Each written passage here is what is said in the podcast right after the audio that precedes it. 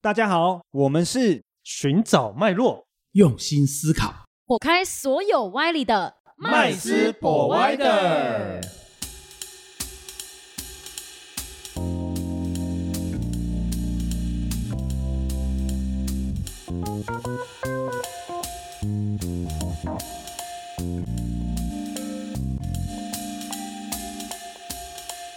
Hello，大家好，欢迎回到麦斯 Provider，我是麦斯我是 Rich，我是 Vanessa，啊。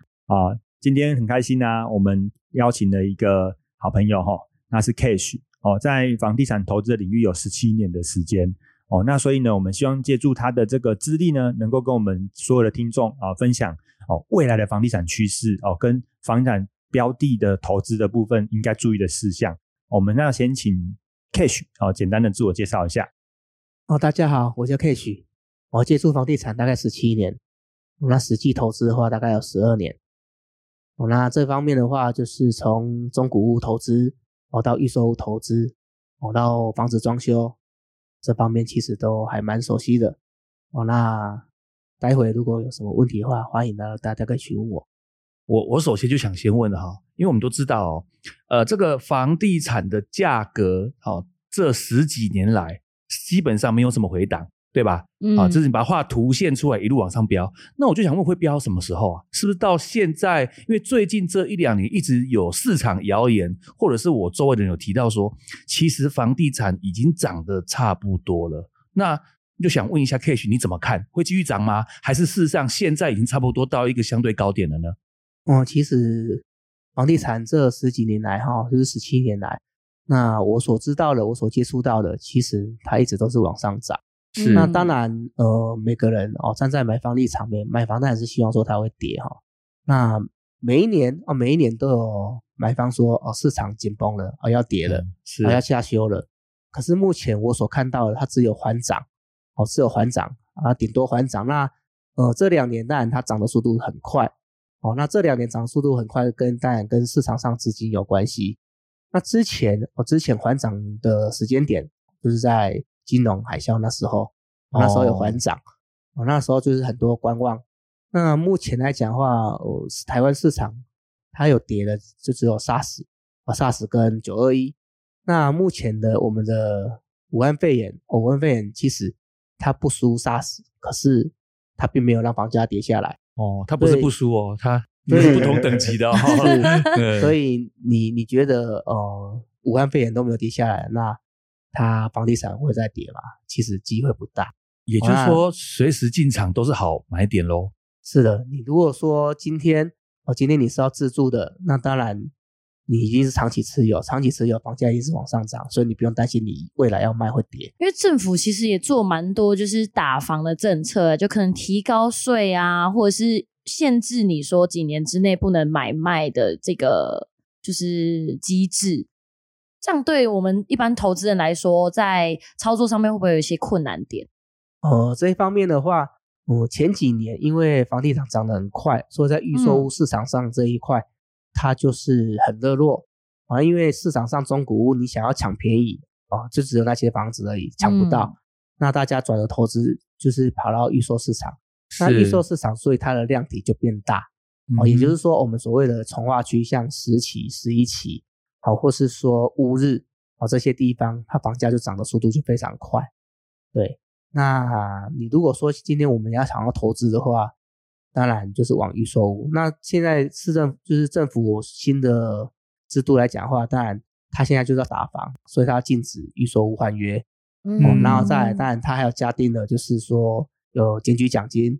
哦，所以他明显就是希望说大家把预售市场哦还归给真的想要有需要的人。卖房需嗯求的人，对，哦那可是可是可是我们就是以去年来讲的话，在预售屋市场这一块，它其实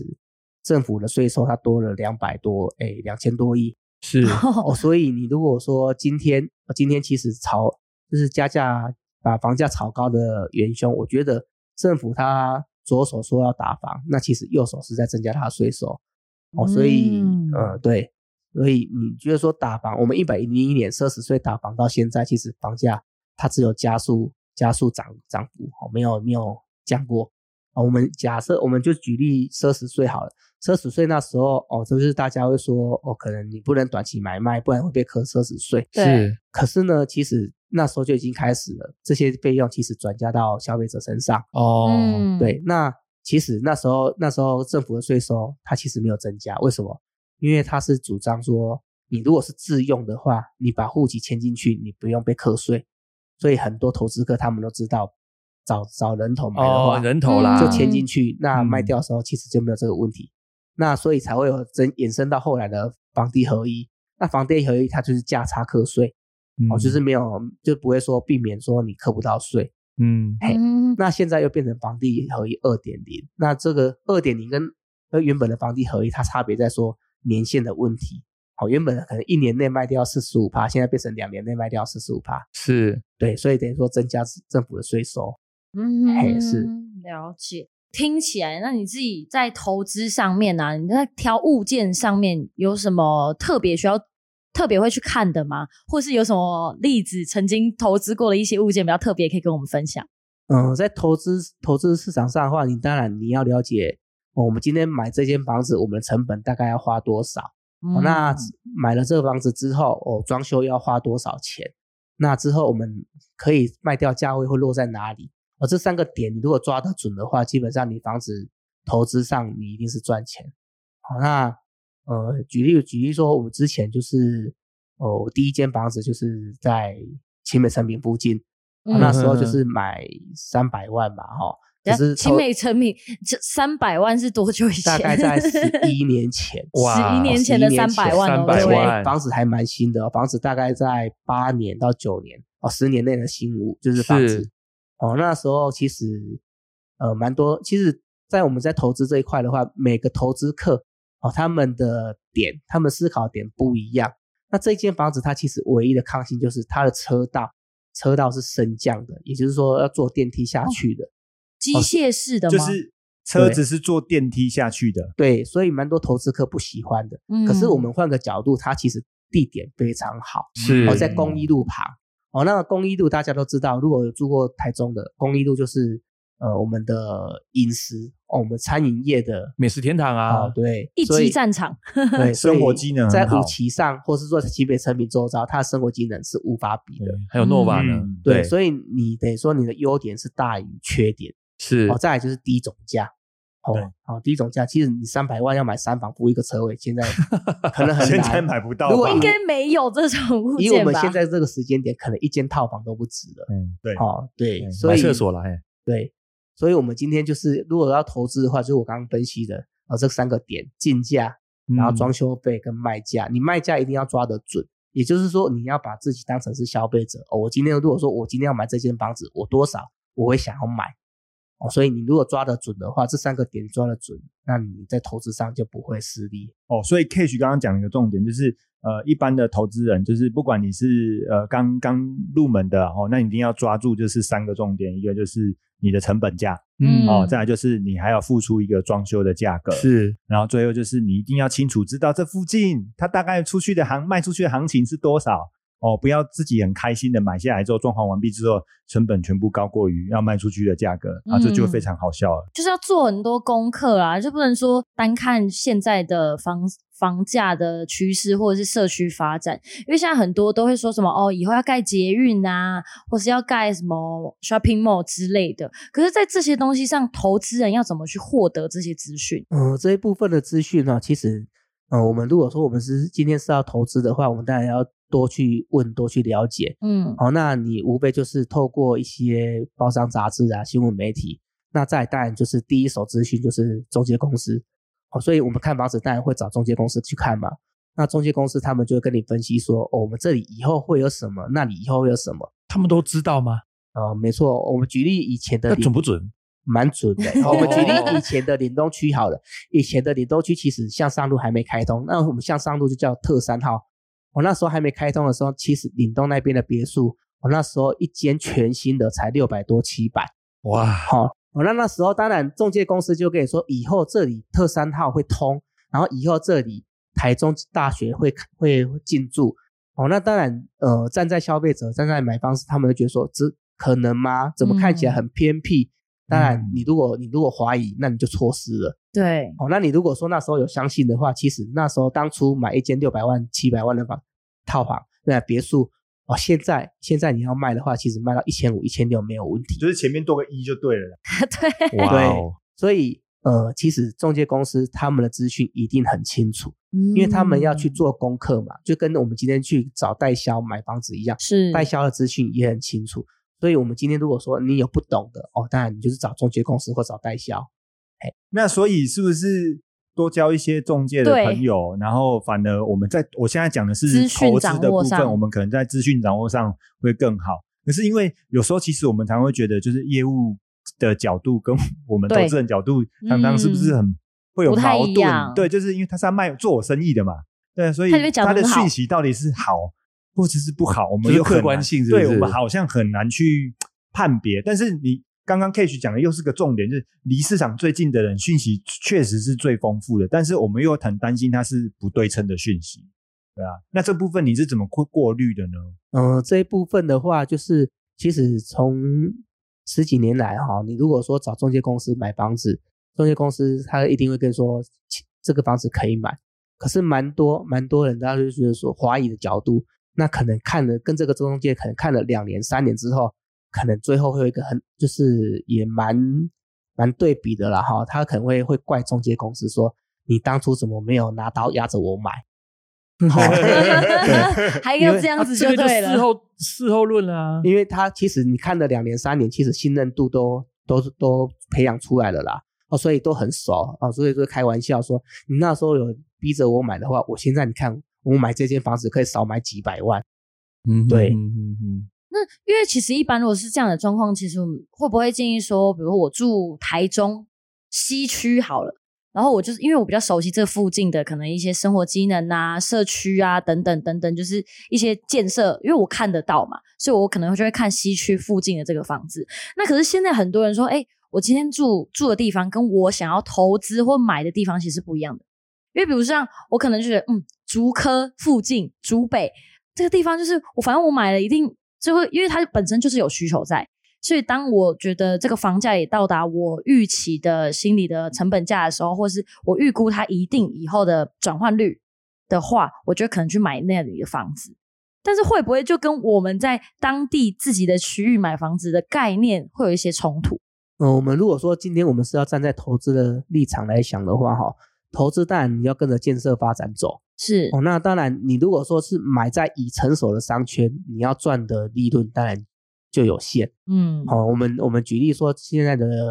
竹北、竹东、竹北，哈，或是说，呃，我们目前台中最接近的就是乌日来讲，哼嗯乌日以前其实真的蛮偏僻的。嗯，对， 没那错，那那时候，那时候其实它就是有建设发展嘛，哈，它就是当然在交通上，它就是高铁高铁高速公路嘛，三铁哈公高路速公路其实是套高铁。哦，那那那时候还有一个话题就是，哦、立法院可能会迁到台中来。嗯那迁到台中，他就是哦迁到乌日，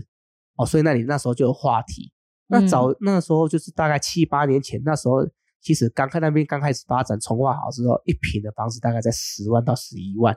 买那买价吗？，对，买对啊价。最后成交单价价是十到十一那万，现嗯 OK 在呢？现在你如果再过去那边看预售屋的话，已经二十五起跳是哦，已经涨一倍了。好，那当然，呃，你如果说你你对那边有怀疑，你就会觉得说，你你那你就错失这个机会，就是我们刚刚讲的林东一样，哦，任何任何地方它在发展的时候，一定是偏僻的，对，真的立法院会迁过去啊？呃，那个是有有下来查看过了，可是目前哦是还没，因为那时候下来说是呃有两块两块地啦，一块是是在外外围，就是呃高铁特区附近，那一块的话在成功岭内，那啊成功里岭内的话当然是国有地嘛，就是比哦是较简单。嗯哎，所以那个都有常看过，所以这种东西的话，你就是要了解。那我刚刚讲过，就是中介公司会跟你分析。嗯好、那你如果今天你要从投资的话，投资我们有分分几种啦，哈，一种就是哦、呃可能是收租型的，收租型就是看投报嘛，我们投报基本上你收租型大部分都看在四趴五趴起跳。哦那如果说是高总价哦，高总价可能就是店面型的，是店面型它可能会抓个两趴，嗯嗯嗯对，那再来就是说，我们就是要赚短期差价的，短期对差价，你当然就我刚刚讲的那三个点哦，进价、装修跟卖价卖价要很准。嗯那第三个的话，可能我买来之后，因为因应政府的政策嘛，嗯可能有要人持有会一段会时间租个两年三年，哦我要嗯躲避这个税率比较高税务的时期，好，那我就租个两年三年。那你租两年三年之后，其实它这边就涨起来啦。嗯，好、哦所以是像我们讲的屋子好了，那时候可能一平十万、十一万，你你租个两年、三年之后，可能涨到十五、十六。好，那那那当然，以现在来讲的话，涨更多。所以我们现在你的投资，你就要去判断说，我的资金哦是是属于哪一个阶段的、哦我资金比较充足的，我可以放比较久的，嗯，那我就是可以就是买那种从化区啊，从化区，那你放越久赚越多。是哦，所以这两年这两年房价涨涨这么多，其实赚最赚最多是谁？赚最多就是那种收租的，收租他们可能租个五年十年那一种，那一种他们早期买真的便宜到你无法想象。就是是刚好他买在从化区，然后又收租，然后又然后得又放的又可从化以放好了十年五年，对是的，收租部分又不用课税，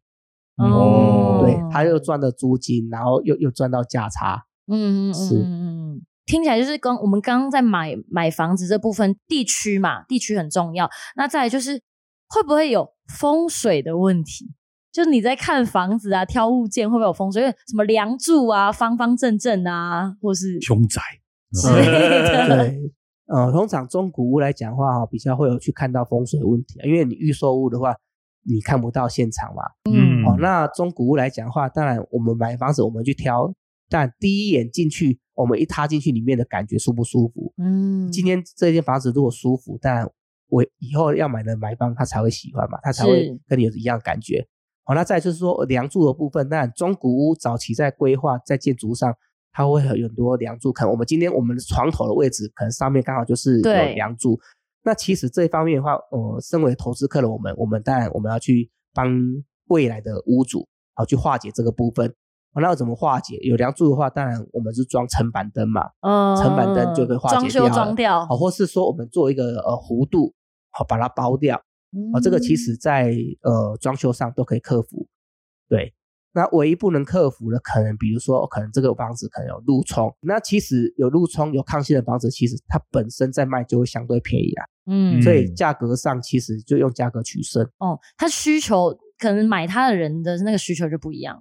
买会买的人需求会不一样，那嗯哦，比如说可能我今天是开开店的，开店当然它路冲怕那路没冲差，啊因为它对显眼嘛，嗯哦或是说我今天我是基督徒，他也不信这个，哦哦，所以也没差。可是、可是它嗯在市场上，它价位明显它是就便是宜，便宜点，对，嗯所以还是会有买单。所以我们以前在讲说，没有卖不掉的房子，只有卖不掉的价位。是哦，所以你嗯价位到了，它就是会卖掉。嗯对哦，这个真的是很重要哦。对对嗯啊，所以其实风水大概是在某些呃特定的人长辈啦，他们可能会比较在意啊。但是其实就像刚刚 Cash 讲的，因为不同的族群，他可能对在意的东西就不一样。而且现在大部分其实像预售的市场越来越大，普遍来讲，因为预售你也看不到，所以可能风水的问题，大家也会陆陆续续的可能淡化了，没有是这么的严重，或是在他们用我们化在解的方式。是我们在预售屋市场来讲的话，其实呃，早期早期如果看中古屋，很多人不喜欢买二楼、四楼。嗯，可是，在预售屋市场，它是相反的，二楼、四楼都是秒杀的楼层，对，因为它是相对便宜。对，所哦以所以我在预售的市场只看价格呃，在预售市场，呃，我们可能有七成八成是投资客，哦投资客要转卖的，就是价位取胜，而且不是他要住的。对，嗯哎是的，可是他们都不会担心卖不掉吗？就是当房子盖完之后变成屋之后，里面的格局啊等等，这因为那是那是在他们买的时候就都看不到的东西。虽然价格真的很便宜，但是如果他到时候呃因为格局啊或者是风水的问题，他卖卖的不好或是卖不掉，我觉得现在是不是其实这个格局啊、风水等等，它都可以用装修来去处理掉。因为有时候我们可能多一个柱子凸出来，没关系，我整面做成衣柜，就是直接就让人家觉得好像没有这么不好。可是那个四楼你怎么装修？把它就改成三是楼楼不可能楼。层那也没有办法啦，对啊对啊但所以现在也有一些大楼可能就是说直接四楼就不要，四楼用成公社之类的，呃会不会是没？有这样啊？嗯因为一般太来浪讲费了的吧话，四楼部分不喜欢是早期的长辈啦。哦，那现在的话，其实你也可以把它想成四楼就是事事如意啊，哦嗯，事事如意是是哇，所以真是会其实说就话是看看你怎么想了哈。十六楼更好，四四十六。对，然后对所以那风水上，呃，预售屋其实它都会有样品屋啦，所以你可以知道它的格局，啊，嗯不会说哦，今天今天住进去才知道格局，因为你一定会先看过格局，你才会买嘛。嗯对哎对，那会不会就是比如说建议不要买顶楼？因为我听过这个说法，就是可能几楼以上啊，然后顶楼会有特殊的额外的什么消防设备啊，维护上会不会有什么问题？在我们一般投，如果是以投资当目的的，会不会尽量不要选择这样子的物件？呃，通常你如果是要投资的话，它比较少会去买高楼层，因为越高楼层会越贵。呃假设嗯有可能我们一个楼层会一平会差个三千块，可是呢，哦买高楼层其实呃看人呐、如果说我今天像像我买过了几间预售案，其实我都买高楼层。那为什么要买高楼层？因为它有它的独特性。所谓独特性就是它有它的嗯有视 view 吗野，没错，那视野是无法取代的。是嗯哎，对，所以其实你虽然贵了点，还是会有人买单。嗯哼，对，所以其实楼层我觉得它是它不是那么重要。那再来就是说，其实蛮多人呃他喜欢买顶楼，为什么？因为他喜不喜欢头上被压、哦啊所以如果说以一些业。企业主的大老板来讲的话，他们不希望他们头上有人。这就是为什么豪宅 啊顶楼嗯都特别贵，然后对而且平数特别大。哦，对都是这种嗯整层的那一种。对，我想请教一下，那如果我想要投资房地产的话，我取得物件的来源是透过，比方说像法拍这样的部分，是不是有比较好呢？呃，我们现在法拍屋市场哈，因为市场热络的关系，所以近几年它的法拍市场，它的成交价、得标价其实都高于行情哈。那我就举例来讲的话，就是我们之前有去标过几间房子，它是起标价可能在六百七，可是最后得标价都在九百多嗯哦，所以它其实不见得会捡到便宜。然后以前哦，以前我们买法拍屋，其实大部分都是投资客。嗯嗯那现在的法拍屋市场，其实很多自住客会去买哦。那自住客其实他们可能在市场上看过几间中古屋之后，他们会了解说，哦，这个社区它的行情价大概在多少。是可是他们呃有可能就是一一个考虑时间点，或是说呃回过头来就卖掉了。那他们今天知道法拍屋有这个这个物件，他们会去买。那买他们当然就会用那时候的价钱去标，是哦、所以不见得会捡到便宜。哦，他们也很厉害了啦。对，没错，也就是说，有可能因为呢，因为以前我们都认为法拍就是很多专业投资人去投资嘛，但现在因为很多这种自助小白啊，他们也去也去买法拍屋，反而把这个价格都弄得呃弄弄得太高了哦，太凌乱就了。大家竞争的结果嘛。对，竞争下来，嗯结果变成是大家捡不到便宜啊。嗯 对啊，所以其实也不见得买到法拍会比较好，因为法拍的流程还有它有点交跟不点交的问题，其实不见得会比这个所谓中古屋的买卖买卖更更好啊，这样子。是。那我想再请教一个问题哦，那像你看，像房地产涨了这么多年呢，那以你的专业来看的话，它有没有可能会到一个所谓的相对高点，或者是天花板？对，就是不要天花板，就是到一个什么样的情况？因为你刚刚讲，比方说像嗯，最这这一阵子的疫情啦、或者是说呃一些情况，然后都没有影响到它的价格。那是什么样的因素会让它真的会暂时告一个段落呢？哦，我们我们目前来讲的话，因为政府它又有一些打房的措施啊，哈，那这个打房措施的话，当然它主要针对预售屋，那所以预售预售屋市场的话，呃，它就会冷落一段时间是啊，因为就等于说投资客他就不敢去碰这一块，因为是现在的大楼，哈我们大楼从预售签约到交屋，可能都至少三到五年。对，是那其实如果针对一些年轻、比较年轻、自备款不够或是资金不足的，他们可能无法放到三年、五年，哦，那他们他们就会退出这个市场，嗯哦，所以对预售屋来讲的话，它的打击是比较大，嗯哼哎嗯对哦，所以嗯，我觉得啦，如果说投资在未来未来的取向的话，它应该也是会回归到中古屋。那中古屋的话，因为现在其实很多屋主他们都惜售，啊，为什么要惜售？因为呃，我们今天中古屋我卖掉之后，我要再去买房子，可能买不回来。对，不容嗯易，对就像台北一样，那天花板部分的话，其实呃，十七年来其实它没有所谓的天花板。嗯哦，因为它一直都在涨。那再加上加上